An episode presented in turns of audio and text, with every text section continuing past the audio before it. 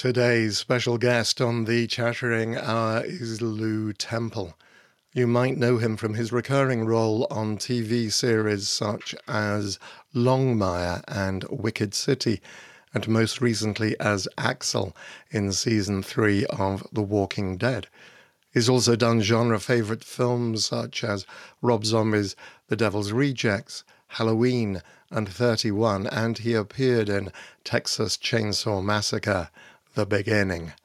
Up next on the Chattering Hour, actor, producer, sometime baseball player, and all round nice guy, Lew Temple.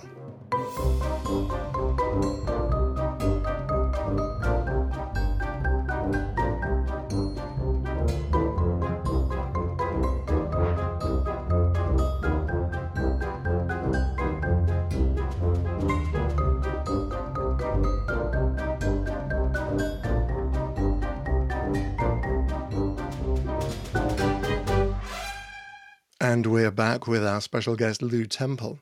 He started his working career as a baseball player, playing for teams such as the Seattle Mariners and Houston Astros before turning to acting. He's worked with directors such as Rob Zombie and Tony Scott multiple times, and recently with Quentin Tarantino. In 2017, he was awarded a Lifetime Achievement Award by the Gulf Coast Film and Video Festival. Lew, thank you very much indeed for joining me here today. So good to be here, Nick. Thanks for having me. I'm excited to have a visit with you. It's been a while since we've talked, and uh, uh, it's great. Technologically, we can do this. And uh, congratulations on the success of the Chattering Hour. And after this last two years, we've needed it. You've served a lot of uh, resource for all of us as an audience, for sure.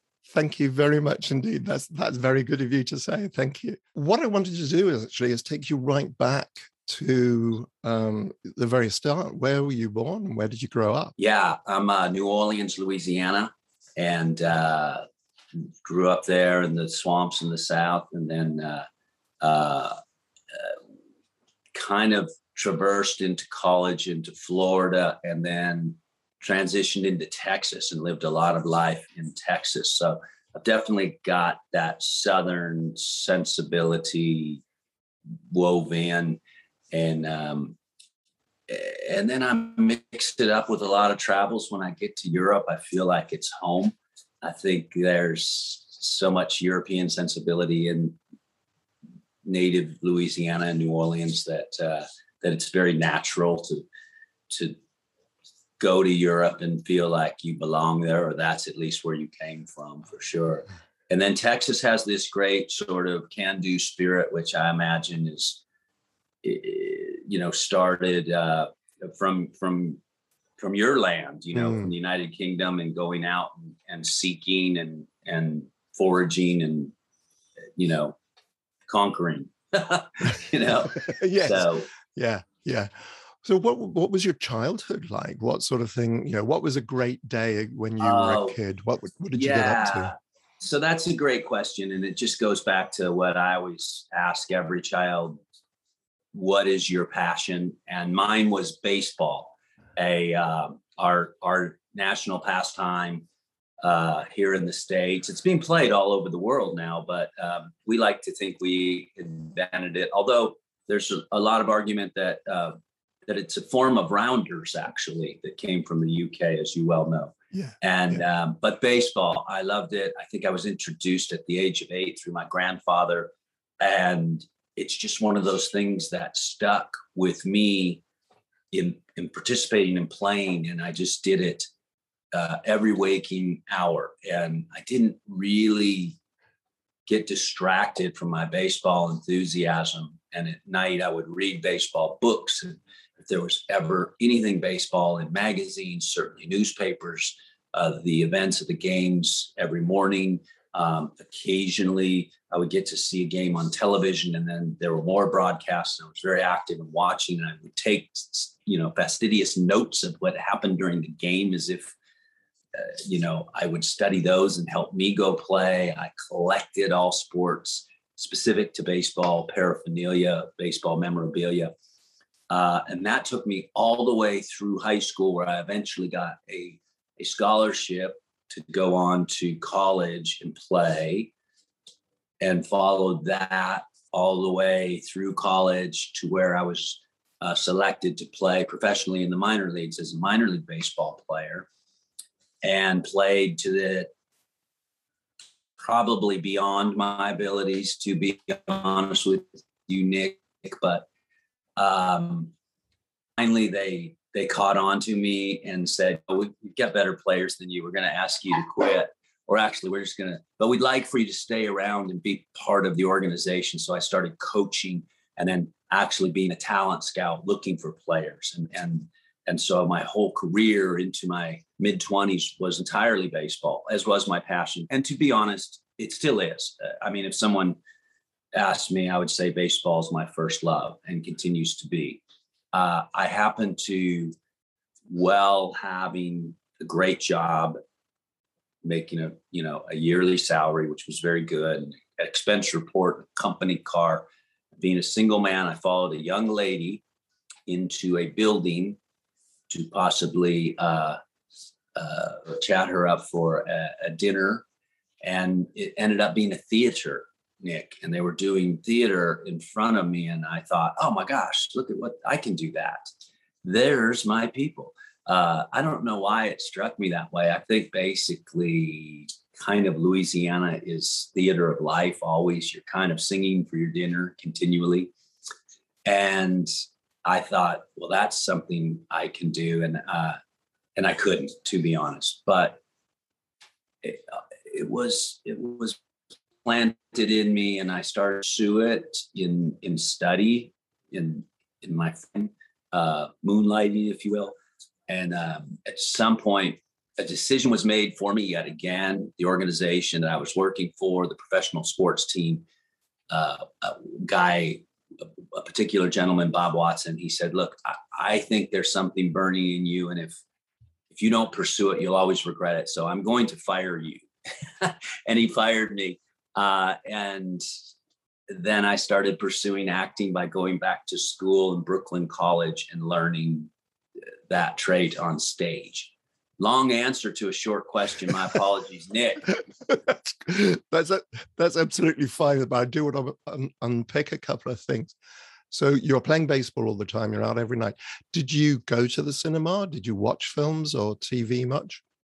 Just uh, uh, maybe uh, recreationally, occasionally. It certain wasn't. It wasn't my go-to, and it wasn't something that uh, was stirred in me as a child. I watched, I watched television for sure, you know, as and and I enjoyed it. I enjoyed our our sitcoms, mm-hmm. uh, which really were situation comedies then. A half hour with laugh tracks. Uh, I thought those were fun. I was captivated by shows like The Six Million Dollar Man, um, uh, Wonder Woman, uh, just sort of the supernatural aspect of those. I never thought, though, Nick, that there was something known as an actor. I didn't actually know or take the time to consider that those weren't those people weren't real. So maybe I thought Lee Majors' real name was Steve Austin, and he really did have bionics. And how cool is that?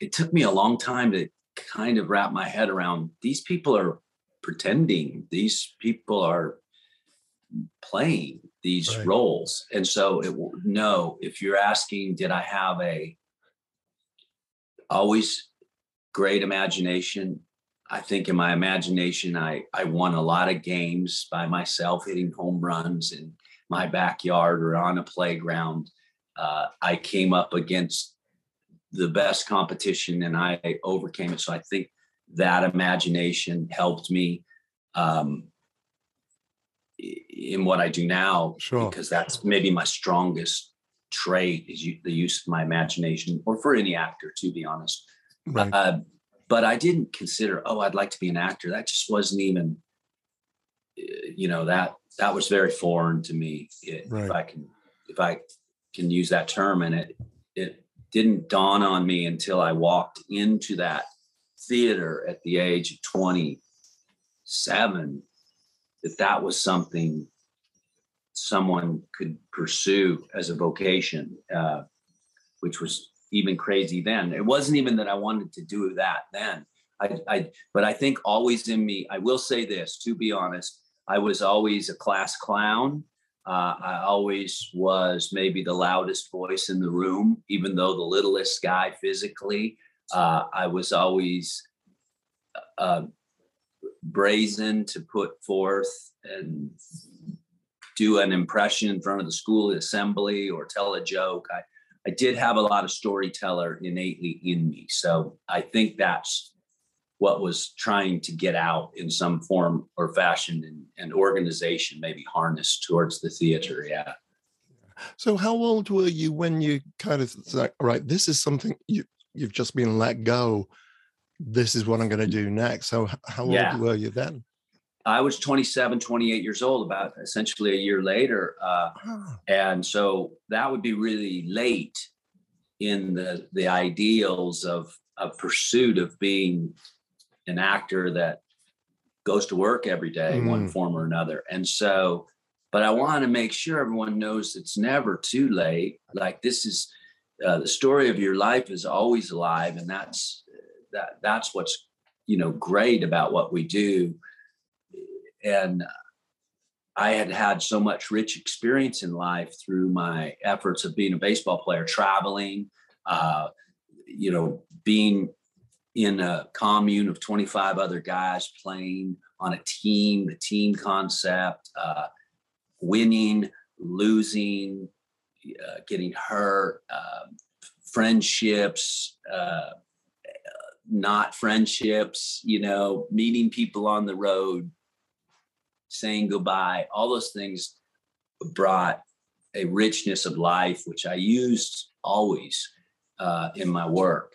So I would say, did I get? I did get a late start, but I've used it. I also was one of my other skills besides imagination is awareness, acutely as a physically.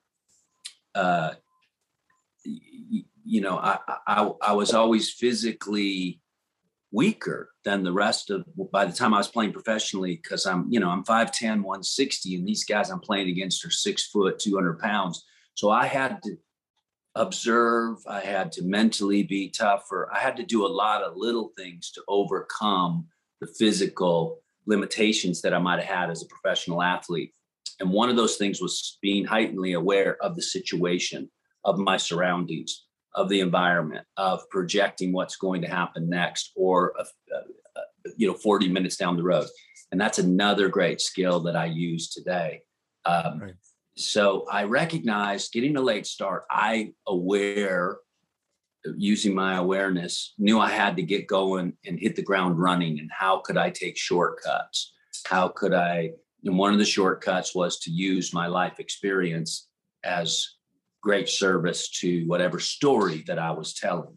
I also I knew that we we lose a lot, so the rejection aspect of acting wasn't going to tear me down as much as somebody that hadn't experienced anything more than uh, she turned me down on a date. You know, I, I had had a lot of rejection. Um, you know, I'd failed to win a lot of games, so I understood that, and I think I think that served me really well. And then recognizing too that it's an evolution and you're always learning and how can i continue to learn? Uh, but a certain immediacy, immediacy to my learning curve. I needed to learn fast and i i i focused and uh and so i think i think too i'm really good at on set i'm really focused and i i'm alert and that's important. The things that worked against me nick in that regard in athletics. So, for instance, football, as you call it, mm-hmm. or uh, or tennis. Uh, you know, there's a lot of uh, rote. There's there's a lot of skill uh, rehearsal. So you're always practicing. You're always getting better. Or the or playing the piano, a musical instrument, doing scales, the ten thousand hours, if you will, and that's not really actually something that I find to be serviceable in acting. Do you understand? It's mm. the, being organic in the moment as opposed to saying, learning your lines forward and backwards 100 times so that when you say it, it just sounds like you are just exactly saying it. That that didn't serve me. I had to overcome that, uh, you know, need to practice, need to rehearse. I, I should go over my lines somewhere. You know them and put them down. What's your saying? Uh, uh, you know, put your pen down, walk away. Yeah. Uh, change is as good as a rest. Yeah. You know, go yeah. take a nap. Take a yeah. nap. Yeah, I've I've always believed in going wa- going away in order to come back. Just For sure. like, yeah, it's just not going anywhere. I'm just going to take a five minute walk or something, just so I can approach things with a fresh pair of eyes, or just exactly. Yeah, yeah, yeah, yeah. So, what was your first professional acting role? Oh, it was very interesting. So, you know, now I'm acting, and I'm I'm really just doing garage theater as we call it over here in the states, but it's it's well below a level of uh, well, it's community theater essentially, and um, I I was always rather quirky. I think my th- th- this is in the day when we were really stereotyping our uh, aesthetic, and so for me, being in Texas at the time, which was considered a Midwest market. Um, the aesthetic was very clean cut and rather uh, well how would you say it? Uh, reliable or honest. And i just have one of those faces that can maybe go the other way. And so nobody was interested in hiring me to pitch their product in commercials by the way ah. this is ah. where you started in our in our the market that i was in i really right. needed to be on one of the coasts i needed to be either west coast Los Angeles or East Coast New York, where where their ideals, their viewfinder was much wider berth. But a guy came in from New York City to cast a commercial, and uh, he cast me, and it gave me like this validation.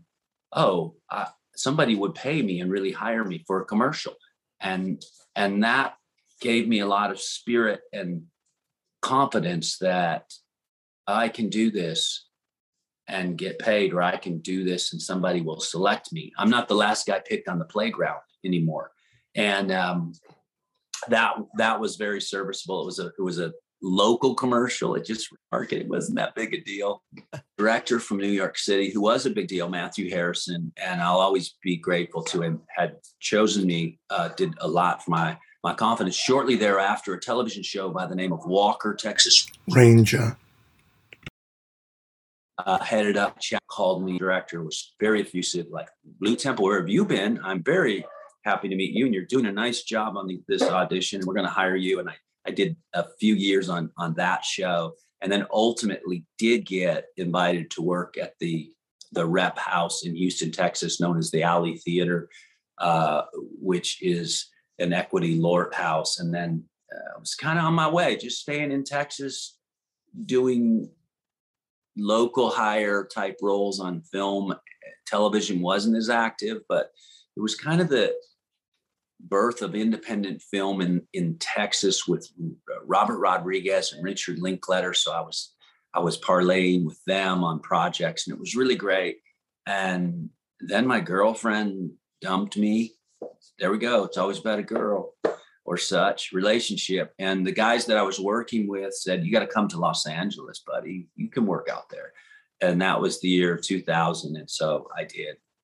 And, uh, and it didn't just happen. I had to come back to Texas for a year or two to, to secure work. But finally, um, I was able to do that. And one of the first, I think the biggest Los Angeles opportunity was The Devil's Rejects. And the casting director, Monika Mikkelsen, was casting for Rob Zombie's Devil's Rejects. And I had liked horror films, Nick, but I wasn't an enthusiast. So my horror films might have been more of the Hammer films, the creature features. Um, I certainly knew Dawn of the Dead and, and The Hills Have Eyes, those kinds of movies, uh, Texas Chainsaw Massacre for sure. But but I certainly wasn't as well versed as a lot as you or a lot of your uh, a, a, lot of your audiences. And so the Devil's Rejects caught me off guard when I read that script, and I was a little nervous. And then it came to be that Rob had selected me, and so I called a friend of mine, Walton Goggins, who had done his first movie, House of a Thousand Corpses, and I said, uh, "You know, hey Rob, uh, Rob's hired me, Walton, and uh, I don't know if I can go work for this devil worshiper." and he said, "Oh, come on, do yourself a favor, you idiot. Go do the movie. You'll have a great time. It'll be great work, and you'll have a friend for life." And and truer words have never been spoke. So that was kind of my wind in my sail for Los Angeles because there were some really cool people like Jeremy Davies and Steve Zahn that were reading for that Adam Banjo role. So again, you know, small successes lead to bigger confidence, right? Right, right, right. What's the I've heard other guests talk about working with Rob Zombie and, and for sure in such gl- you know, glowing terms. Um, so what what was it physically like working on the set? Because I mean, you're out in the you know small because this is all shot on location, I guess. Yeah, that's a great question because everyone, well, what's it like working with Rob Zombie? And and your question leading is physically, what's it like? It's mm. like physical work. It it it is hammer nails. It is cement uh, because it's re- he requires authenticity. And and the thing i say about rob he knows what he wants and he wants what he knows. There's no there's no gray in there. And he knows because he's a performer what's real and if anything's false he calls cut right now. And sometimes reality requires a lot of blood sweat sweat and tears. The great thing about rob you know we always hear about I want this to be a safe environment where you can feel comfortable with your emotion. You know, he doesn't want any environment safe. He wants it exactly unsafe. He wants you to be a little nervous, a little afraid of the situation, which entirely shows in something like a hostage situation in a small motel room, uh, to where you know he comes to me and he says, "Lew, if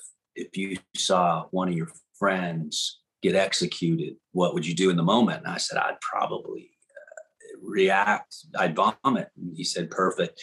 Uh, let's get some potato soup in here. And, uh, and so, you know, that kind of thing. The, the, scene with Otis and Adam, Bill Moseley is lovely, amazing artist and actor and dear friend. You know, that was three days for him cutting my face off, and they were pumping so much blood through me, and it was so hot in Palmdale. It was 100 degrees in this wretched chicken ranch where the stench was just vile and the heat was oppressive, and and we're sweating, and I keep, you know, I've got blood in my face, and my eyes, and it's burning, and I'm I'm frustrated and I'm angry. We continue to do this take, and uh, so I'm spitting blood into Bill's face, which then this blood's getting in his hair, which requires him to get cleaned after every take, which is another 20 minutes out in the sun. Oh, and he was so angry at me, and I was so angry at him. I apologize for this helicopter blowing by. Ah. But you see, Rob, Rob mandated he he he puppet mastered all of that, so it's so visceral and real in those scenes, and that struggle, that struggle for life is is real, and and that's what he gets in his moments. And and you know this, and you've had guests from Rob's ensemble. When you come in to work for him, you know to bring it. You know to bring that. That's not Rob. Rob does not want to give you a character. He does not want to give you notes. He'll let you know if it works or it doesn't work. And he'll take the blame if it doesn't work. It's my camera, it's my lens. Let's set up a different shot.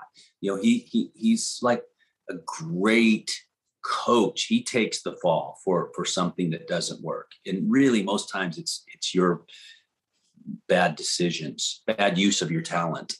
Uh, so but I, I really trust his storytelling nick. I, because he is a storyteller because first and foremost he's he's a fan uh, and he knows story and he's just gotten better at telling story and he knows and he's been on stage if you've ever seen him in concert you know he gives everything he's got and it's way more than you ever purchased i have to say it's incredible. And so uh, so it, it, in the confines of the day you get all of this from rob zombie and then you get a chum at lunch that's telling some jokes or asking you about you know your family or having this conversation you and I are having right now. And it's great. He's great, but it's a day of work. Make no mistake. Mm. Mm. Oh, that's that is fascinating. That is really interesting to know.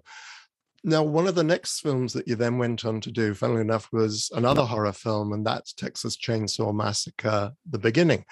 Now, this is directed by uh, Jonathan Liebesman, and I think this is possibly his second or possibly, yeah, second major film that he's that he's done. What what was that experience like?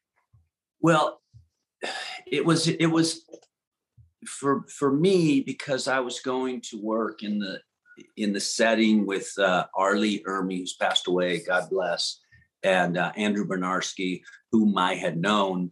So we were kind of the three uh, veterans on set, if you will. And I so enjoyed, you know, working with mates. Uh, but the rest of the set was very young and very energetic and very, uh, you know, in the now. They were cool kids. Interestingly enough, I had done I had done Streetcar Named Desire at the Alley Theater, and one of our young boys that came in to deal with Blanche at the end of the play was a little 12 year old named Matt, Matthew Bomer, who of course ends up being lovely.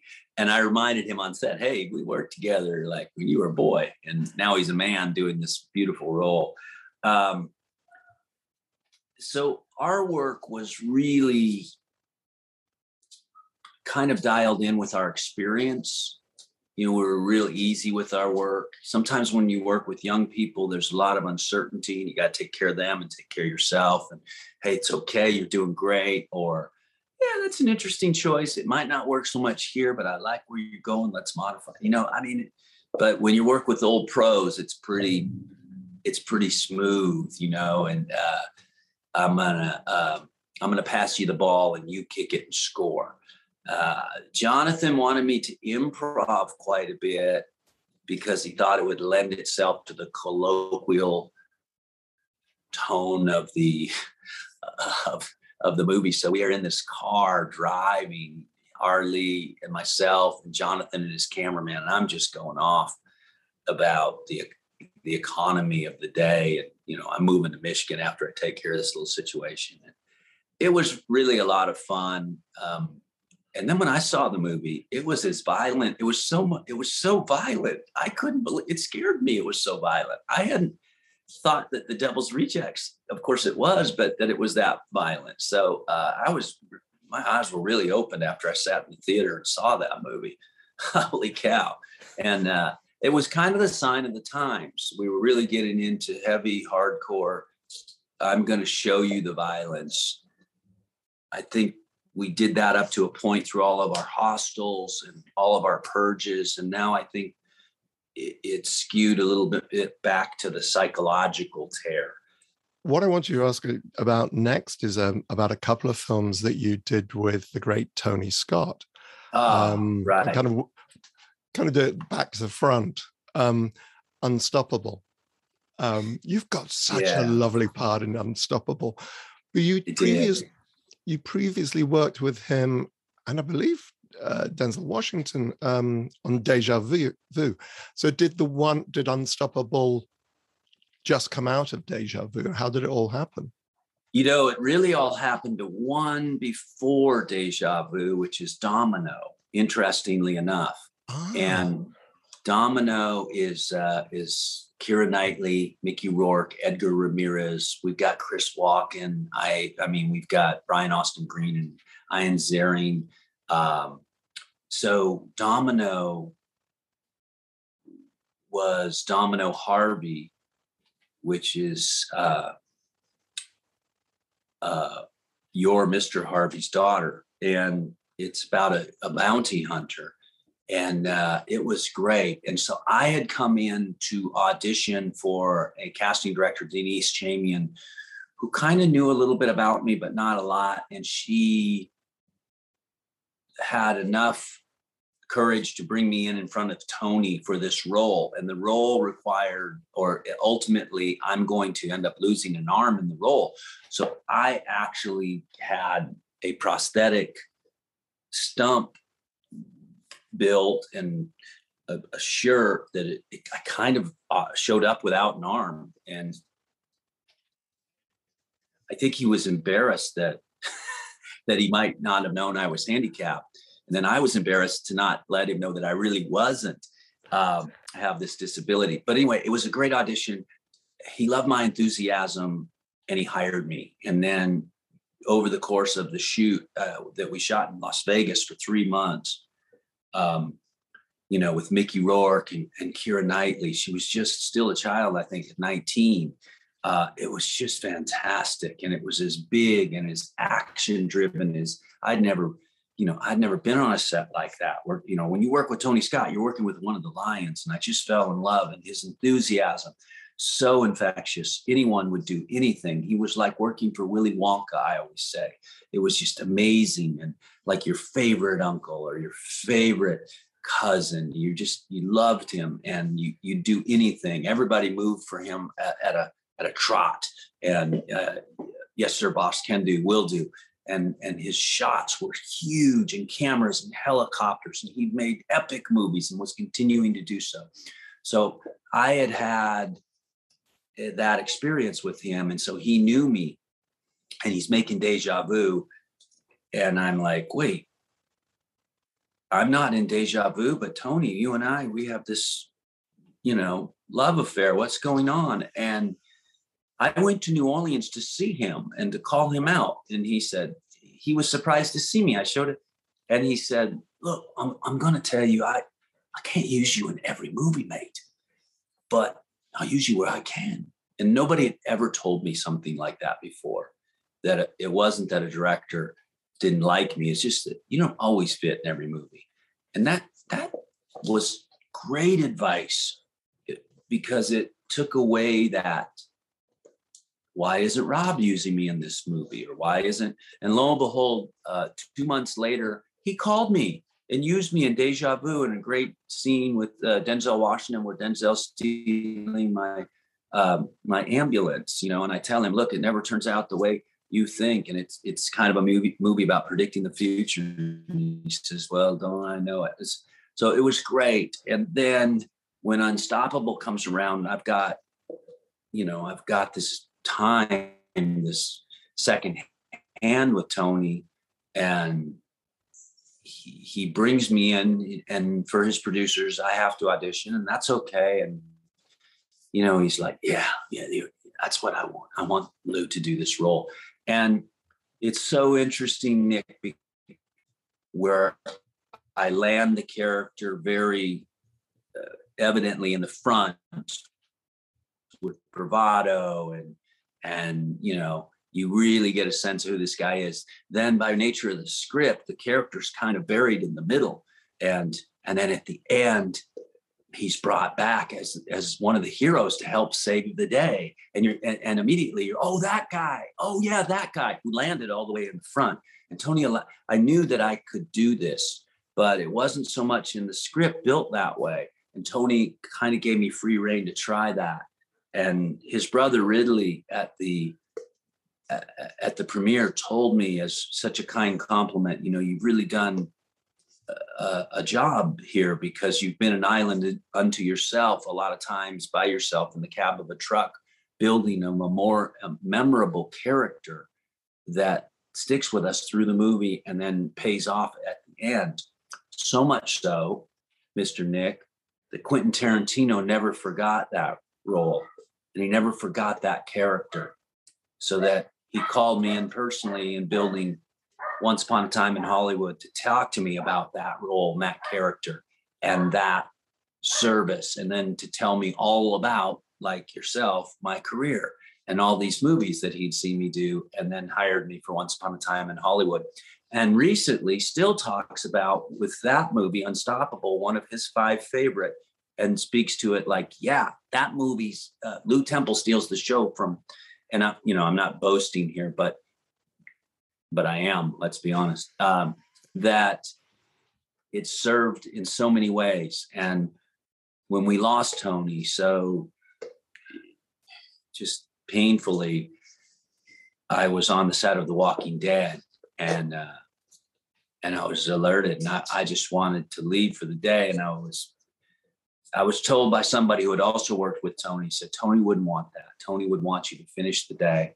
And I kind of put the the, the, the pain and the frustration of his his suicide on this young uh, wonderful actor Andrew Lincoln, one of your countrymen, and uh, that wasn't fair, and it was too much. And this guy, he's trying to you know hold it this show together and deal with me in this moment, and it was really great. He said it's great.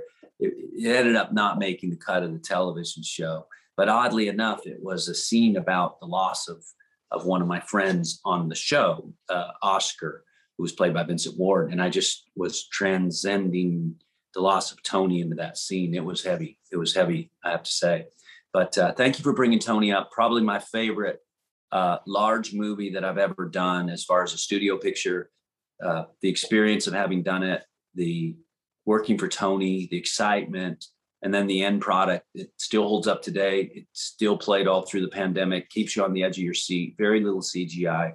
Uh, we used real trains. It was real work, and I'm so proud to have been a part of it and interesting at the red carpet, Denzel Washington said, What are you going to do now? And I said, I'm going to go watch the movie. What about you? He says, Nah, I've seen the movie. I'm going to go watch the Lakers. That's not what I mean. He said, You got 10 days. Your life's going to change in Hollywood. You better know what you're going to do. Also, you know, lovely that awareness that I heard that and and was set up to to handle that. So very interesting. Ah, well, I, I, for those of you who haven't seen Unstoppable, I have to say one of my favorite scenes in the movie is one of your earliest, where you're in the diner. Because yeah, that was so great. It it is beautifully directed and written and performed by yourself. So also with the lady Thank playing you. the the waitress yeah. in front of you, because you know this guy you yeah. know exactly who this guy is within like 30 seconds. Yeah. Um, and, and it, yeah. it all pays off when he's you know he feels the glow of the shiny lights at the at the press conference at the end he'll take take all the credit you know he was going to take the credit right there right yeah uh, and it was so great because Rosario Dawson who's who's lovely came in to read lines off script on the telephone that day she came in she didn't have to do that you know and that was so great uh, and she she was so it was so much magic. Um, uh, getting back to Domino, funny story. Mm. I mean, I'm I'm on a picture on a billboard in Piccadilly Square. I'm trying to get in with my missus to the Groucho Club, which you know is kind of an exclusive yeah. uh, invite. And I'm like, yeah, but my picture's right there with Keira. Look, can you not? I'm sorry, sir. Um, so I said, "Well, look, uh, I'm a friend of uh, I'm a friend of Tony Scott's," and the guy said, "He's lovely, but unfortunately, he's not a member here." oh my god! and so he um, he did say that Ridley was, and if I'd like to call Ridley to speak on my behalf, I was like, "Oh, jeez." So I've never been to the Groucho Club but I will someday, Nick. Mark my words. You will. Do, well, as I'm not a member myself, but oddly enough, funnily enough, during um, pandemic and lockdown, I've been there twice because I have oh. a mate who is. I'm sorry, that's rubbing it in. I really don't mean to rub it in. It's like um, it's huge on my bucket list. By the way, I've never forgot that. I've never, and it's and I go to the UK quite a bit. I have to say. If you and, are uh, if you are over, you will like my friend, a guy called Greg. He's a really great guy. We will. I'll, I'll, give him a heads up, and I'm sure he'd be you know he'd be delighted.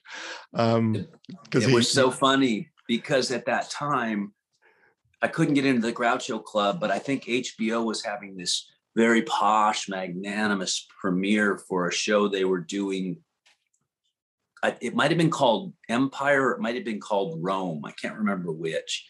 Uh, but James Purefoy was in it, and James uh, saw me and you know invited me in, and we got we got pissed in the uh, in the pub at the at the premiere. And James and I have been good friends and worked uh, on a couple of projects together. So uh, right. I've always enjoyed him. Right. He's had a good career too. Yeah, no, he's had a very good. Yes, watching him again on, on something the other day. What you've talked about working with Rob Zombie and, working with Tone. How do you, because as an actor question, how do you approach a script? How what, do you have a process? Uh, you know, yeah, for, you, you you read you know you read the script and and where my lines but it's so much more than that you you must read the script and and read it for its own sake. And my first thought is, what is the story? What is it that this story and how does how does it move me just as a human in in essence? How does the story affect me? And and like somebody in need of help, how can I how can I serve this story? How how do I help it? And that's the very first thing. And then uh, I am informed by the story and how that I can serve it. And then I go to work on the service to that story. Now, that comes with years of experience because when you're a young actor, it's like, what are my lines? How can I peacock and make myself stand out in this story? Oh, I only have one scene. I better, you know, and and you'll learn that you're so much better served in just serving the story. And that's that's very stage worthy uh, the, you know, the uh, your countrymen are excellent at telling stories because you serve the story because Mr. Shakespeare wrote them to be served and in everyone's service. And so you're you're quite adept at that. So we're learning a little bit more. We're we're very bravado as Americans, but um, through experience, you get a little bit more into the ego less. Let me let me, and that's when your work gets really good because it's it's right and it's true. So I, I look for that and I look for story. And if the story's there and there's a place for me to serve the story, then I'm very excited and I go into what I call the discovery process, which is um, I start doing research on this this character's vocation, this character's uh, place of origin, this character's speak, this character's physicality, particularly.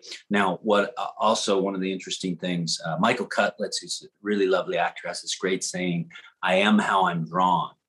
And I'm five foot 10, 160. So if I'm playing a big guy, I can't do much about that. I'm not putting on platform shoes or, you know, a fat suit if I can use that word. Um, so I'm going to take the big guy and put him in Lew somehow or another.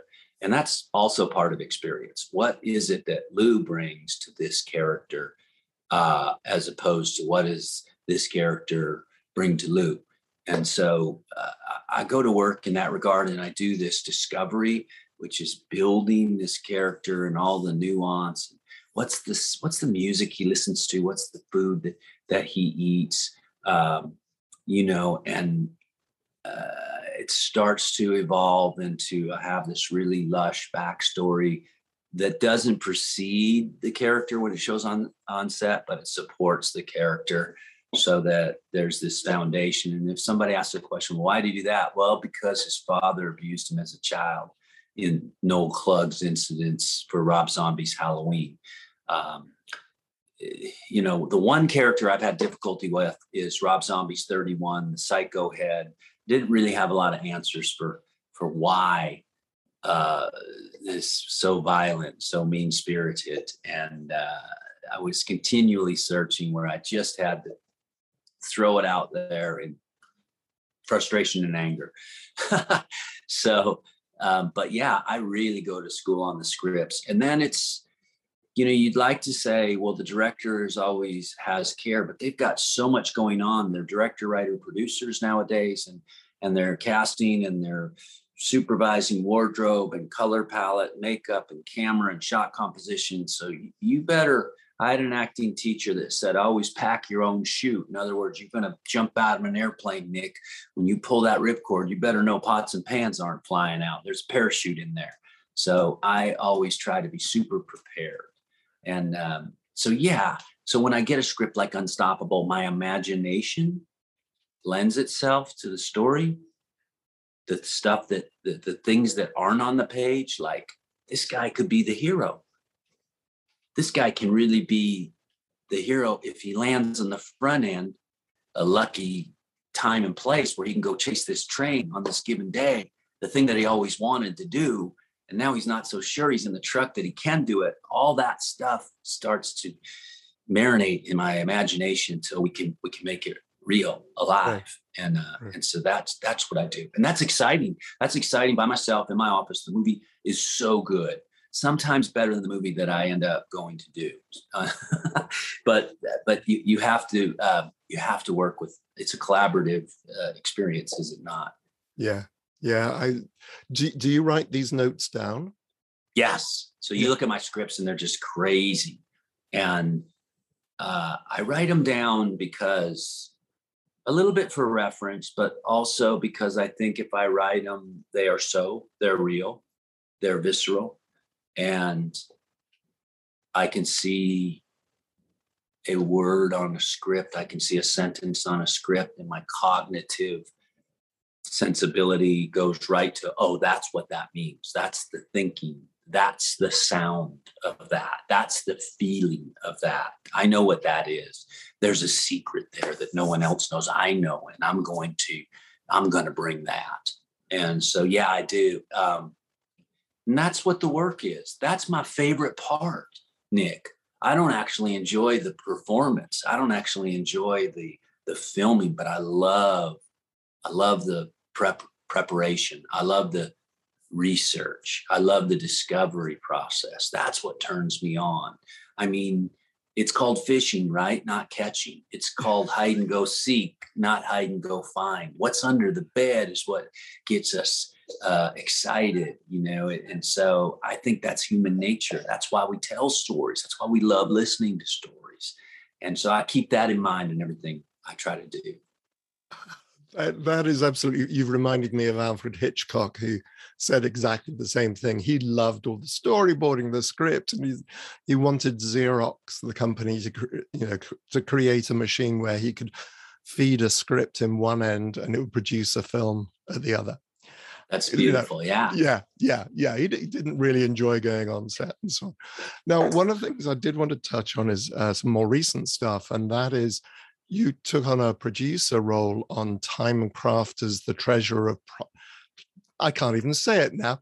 The- Long title. I'd like to, you just time crafters. I'd like to just whack that last part out. There is a treasure. It does end up in Pirates Cove, but it's time crafters, which is, uh, you know, a reference to time traveling pirates. And already I've got your interest, right? I mean, now we're in the Goonies sensibility. And I've been knowing about the script for a long time. Rick Spalla, the writer director, and I had been talking about this forever. His producing partner, Craig Albrecht, the three of us really were focused.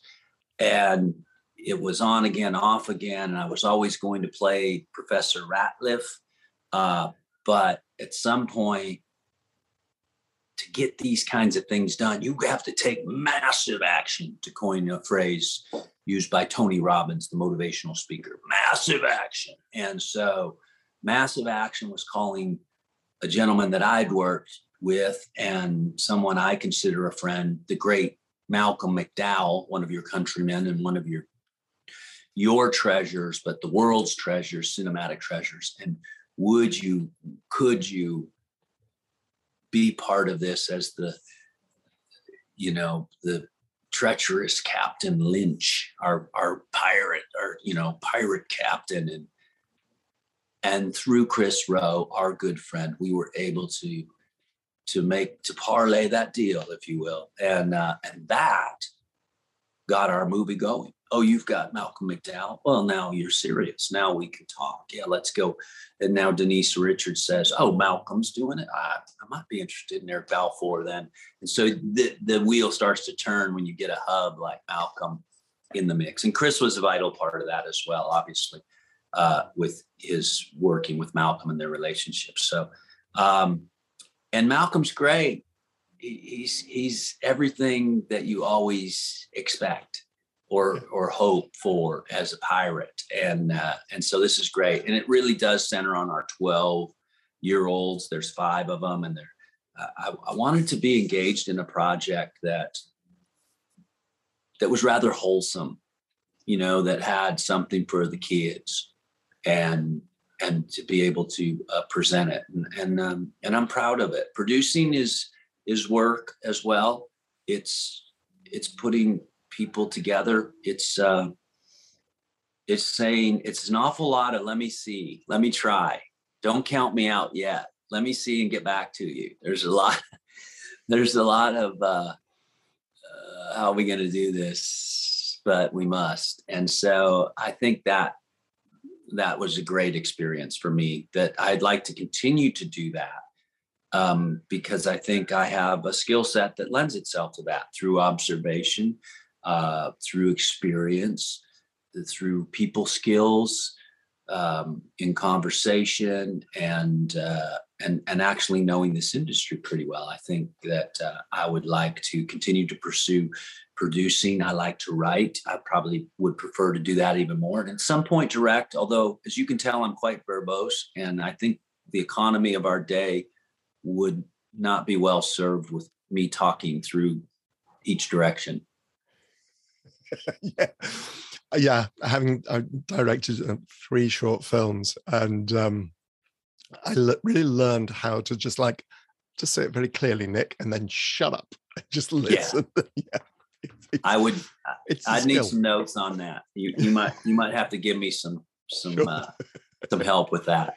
Yeah, I think I think it's mostly summed up in the fact you have one of those and two of those, and you're supposed to use them in that kind of proportion. I think, yeah. Oh my gosh.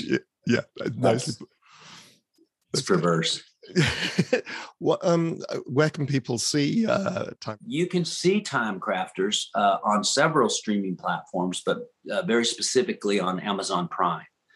And uh, um, it's it's really fun. It's a good family adventure. That's what we were going for and that's what we delivered. And uh, i'm i'm very proud of it. So i think right. there's never enough pirate movies and um, you know we want to see pirates yeah yeah, of course, and particularly we want to see Malcolm McDowell playing a pirate because he looks great. I've watched the trailer. I haven't had a chance to see the film, but he, he looks. He's great. lovely. He's lovely, and our young our young cast is fantastic, uh, headed up by Casey Simpson, and uh, they're they're they're they're really good, and they do a great job, and they carry the film, and the rest of us are there to serve it and do right. And do really well. So we've got we've got a swashbuckling hero and Eric Balfour and you know we've got some comedy re- relief in our goofy pirates and and a sort of a double crossing foil in my character and uh, with the big you know the black top hat. And um, uh, we've got all manner of uh, stereotypes in it to be to, to be honest. Right right right. That, yeah that's what you want. That is exactly what you want. Now the other land. The other film I know we were talking about um, before we came on air, and that's um, The Endless, um, directed by the wonderful Justin Benson and Aaron Moorhead, uh, who I happened to be, you know, beginning of last year. I was with them up in Glasgow. How did you get involved uh, with these guys? So interesting. Um, there's a casting director who I, I like very much. There's so many of them. You know, the casting director is the conduit to the director or the production who knows the talent and brings the talent in for the meeting based on, I think this talent helps serve your story. Uh, this particular casting director, Mark Bennett, had brought me in for a script that I adored and read for. And when I say read for auditioned, people think, well, you don't audition after you've done all this, but the truth is, you you really do. Um, you can choose not to, but that just keeps you out of the game. So I read for a movie called Under the Silver Lake, and Mark sent a message to my agents, and they called and they said, "Hey, you." Um, uh, we've got a job for you. And I was like, oh, great. For Mark Bennett, it's the, under the Silver Lake. And they're like, no, no, it's not that. That director actually has no interest in you.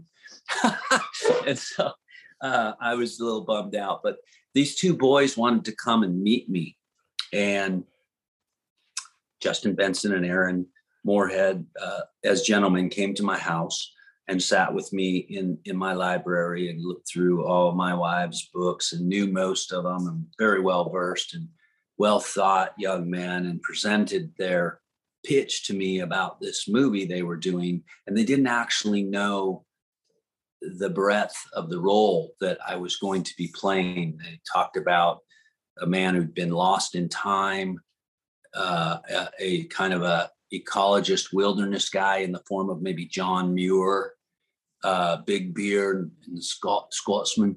And it was really vague. And they said, We don't know, but we need you. Actually, they didn't say that. They said, We don't need you, but we want you and I was like, oh, so bizarre, but something instinctively, having worked with Rob Zombie, having worked with Tony Scott, uh, ha- having worked uh, with Alejandro Inarritu, um, Alfonso Cuarón, there was something that told me about these two have that it as directors. And you learn to gauge this pretty quickly. And they piqued that interest that I must find out if there's truth to this. Yeah, I'll do it. And we went and did a very small project in San Diego County out at a, uh, a remote location and really made something to the point where it was for the longest time 100% on Rotten Tomatoes. I think it's 94 now, where it was deemed the best science fiction movie of 2018, I think. And it just started to get its attention in 2019 when Netflix picked it up for the pandemic, uh, where uh, people like Richard Linklater or uh, Peter Jackson um, were, were saying this is the perfect Lovecraftian story. It just got so much attention and such a good, well crafted storytelling movie that I was very proud to be part of it. And I essentially I'm the red a red herring in it. I do very little uh, except what I'm supposed to, how I serve the story. It was great. And I love these two boys because they are film enthusiasts. You've been around them, you know this. Mm. They just soon talk about someone else's film as theirs. They're so supportive. They love attending these film festivals and, and, and supporting everyone's. They just like making movies. Uh, and, and they're going to overcome the system that's going to tell them how to make movies. They're, they're going to be the two guys that hold to their guns and do really captivating work. So I'm pleased to have been part of it. Someday they're going to hatch on the world and an Aleister Crowley story that's just going to blow our minds, right? Mm-hmm. And so, uh, so all this is is really exciting, and, yeah. and uh, I enjoyed working on the Endless so much. And I I would have your entire audience check it out if you really want to, you know, have some questions, question yeah. your mind. It's great. Yeah, yeah, no, I totally support that. I've seen it myself, and it's just extraordinary. And they are they, as you say, you've described them so aptly because they are they're enthusiasts. They're incredibly good company um, because they just love film and they know so much about it as well. You know, just really, really interesting as you say, filmmaking. Because the other one, the most recent one, is the syn- is Synchronic, um, which we ah, watched right. up in Glasgow yeah. last year. And again, it's very strange. Jamie Dornan, um, and very strange. Now, we are more or less at the end, but before I let you go, if I may, I'd really like to ask you some luggage in the crypt questions. Ah, wow, those are those are tough questions, but yeah, they are. I, everyone struggles with them, so please don't feel it's bad. It's so funny because I, I, you know, as you asked the question, and, and again, uh, well, let me let you ask the question so that the audience has a point of reference, and I'm clear on your point of reference. Then I'll comment on it and give you an answer. Okay, okay. So, as I say, the idea is that we are trying to find something for you to take into the afterlife with you. You've got a big thing. So, first choice, what film do you think you might take with you? Ah, interesting. Um, you're going to find this strange, uh, or probably not, because you've had so many guests that I can't even imagine what everyone's answer might be. My film is going to be It's a Wonderful Life.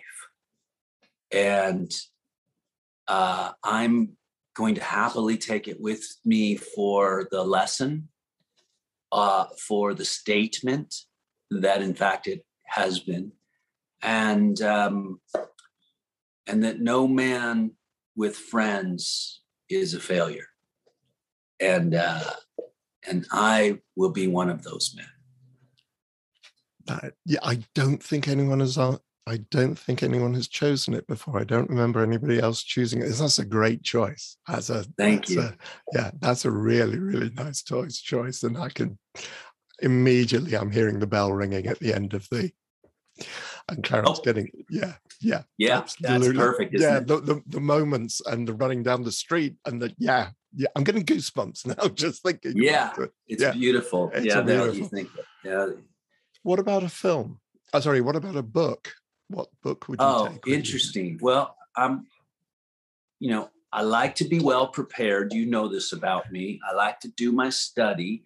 Uh, and so I'm going to hope that I've got, or I will uh, have good use of a service manual for when I get to heaven. So I will be taking the Bible with me. And again, I think that's one I've not this uh, you know and again a book that's full of really good stories.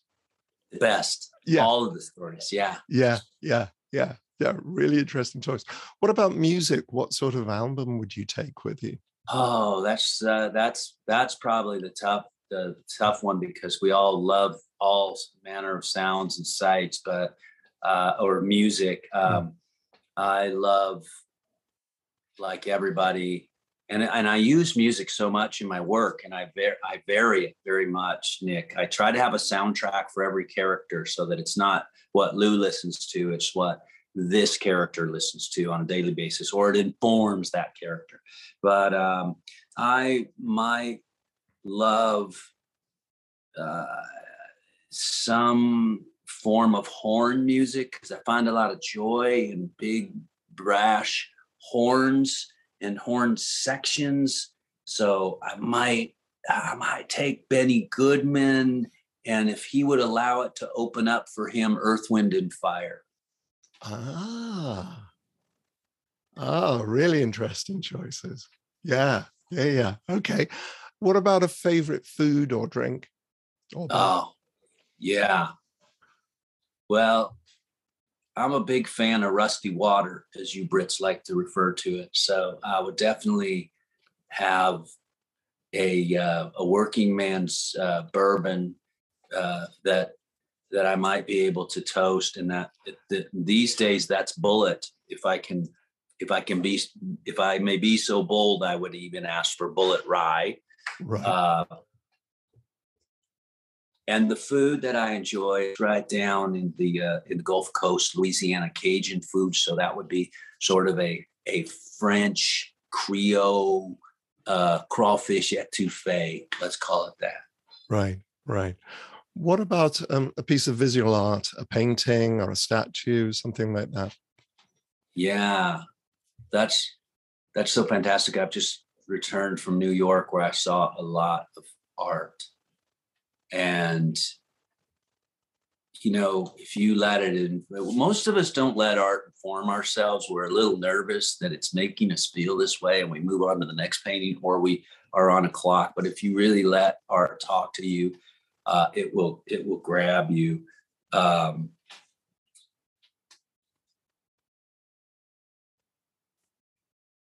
anything that i've referenced um, by by Van Gogh, I feel like is is perfect because there's the colors are so bright and yet there's some inherent sadness. It's kind of two sides of the same coin. Um, uh, what's more fun than that? Uh, there's a statue of Mr. Rogers uh, at a small college in Florida, and there's a bunch of children around him, and, and I stared at that for a long time. I liked it. I don't know if those are good answers. Those are, uh, those, hey, every every answer is a right answer as far as I'm concerned. I you know, I think I may have. I would say as I take this drink of Starbucks, and I do like Starbucks because I I like the richness of. Uh, I do need good good coffee for wherever I'm going, so a good French press is important to me as well. Okay. Okay. So I think probably that I'd make that your luxury in that case, having a, a okay a, a constant. That might that would be my guilty pleasure. and if somebody could stir in, if somebody could stir in and and and serve a little bananas Foster, man, we're we are in heaven. I in fact have made it to heaven. Right. I'm sure there will be some sort of somebody on hand to my comments on your questions are so Mm. interesting. Is is my knee jerk reaction is that you've had so many guests, and this question comes to you, and we've all probably I'm going to say you've had a lot of guests that have presented or portrayed going into the afterlife through a death scene. Okay, and Mm, we, we all rather think of in the moment how am i going to die but seldom do we think about after the moment you know um you know when, i'm dead i'm getting out of wardrobe and i'm going to eat. Um and what would we take? You know uh, i've never really been presented. It's a beautiful question. And uh and i'm curious if if uh if anyone's ever answered like if you had harry dean stanton he'd say well nick you, you can't take you know you can't take it with you. There's nothing. You're just you're, nothing is in the crypt you know if it's if someone else put it there uh whereas geez someone else you know dennis hopper would probably say well i need most of my art and i need that book that got me in the argument with marlon brando and and on you know uh apocalypse now and i mean it, yeah it's got to be very diverse in the in the ideology of it yes, yes. Well, that um, which is why I kind of always phrased it like that, is because it's like trying to find out what influences yeah people. yeah what, what, it's great what question. inspires what what inspires Yeah. people it's always you know it's always hmm, i suppose in some ways like, where do you get your ideas from is what uh, authors are often asked and it's like yeah actually i think these things are things that inspire us who we it's so are. Yeah i definitely am taking those into the afterlife and believe they'll be with me. I do uh, you know and happily. So Mm, i don't think that um, you know i'm born naked and leaving naked at, by any stretch of the imagination you Mm. know? Uh, i think um, i think that dotted line that that dash between date of birth and date of death is your life where you lived. And it's so specific but it's huge if you were to you know the dates are mm, irrelevant but the, Yeah. that dash is everything and yeah it's the same dash as winston churchill it's the same dash as cromwell it's the same dash as as whoever you you know look up, up to it's it's a life and so Yeah. uh, it's a great question nick thank you Thank for you. asking. Thank you. Well, I'm, I'm glad you enjoyed it. Um, we've talked for ages, um, and I really should let you go. yeah i've enjoyed it i've enjoyed a good. good a good chin wag that is so English. is it uh well as you know i'm married to uh my, my missus is a brit and so um, picks up uh, references so uh, we still pick up the post uh, we still hoover um, we uh, we do toss things in the bin uh, we might go to the boot to get our our our baggage we eat uh, crisps in the form of what we call chips. Chips might be what we call cookies. Uh, when I say we as Americans, uh, there's a lot of the terms that we've taken on as a household. We play football. The UK just played for the championship football, uh, different than American football, obviously. Yeah. Um, we have sayings like uh, "How's your father?" Uh, and uh, change is as good as the rest. Or uh, uh, I I could go on and on, could- but yeah, we we we've taken in quite a few, and occasionally I'll let one slip in my work, and I'll be and they'll be like, "Hey, that doesn't sound very Southern colloquial," and I'm like, "Yeah, it wasn't. I don't know." so, um, but I think it's a it's a hearty mix because it all it all starts at uh, at your country, doesn't it? yeah, Yeah, absolutely. Lew, this has been, as you said, well, for me too, incredibly enjoyable. Thank you very much indeed, sir. I'll let Thank you, you. the rest of the day and uh, hopefully see you in person.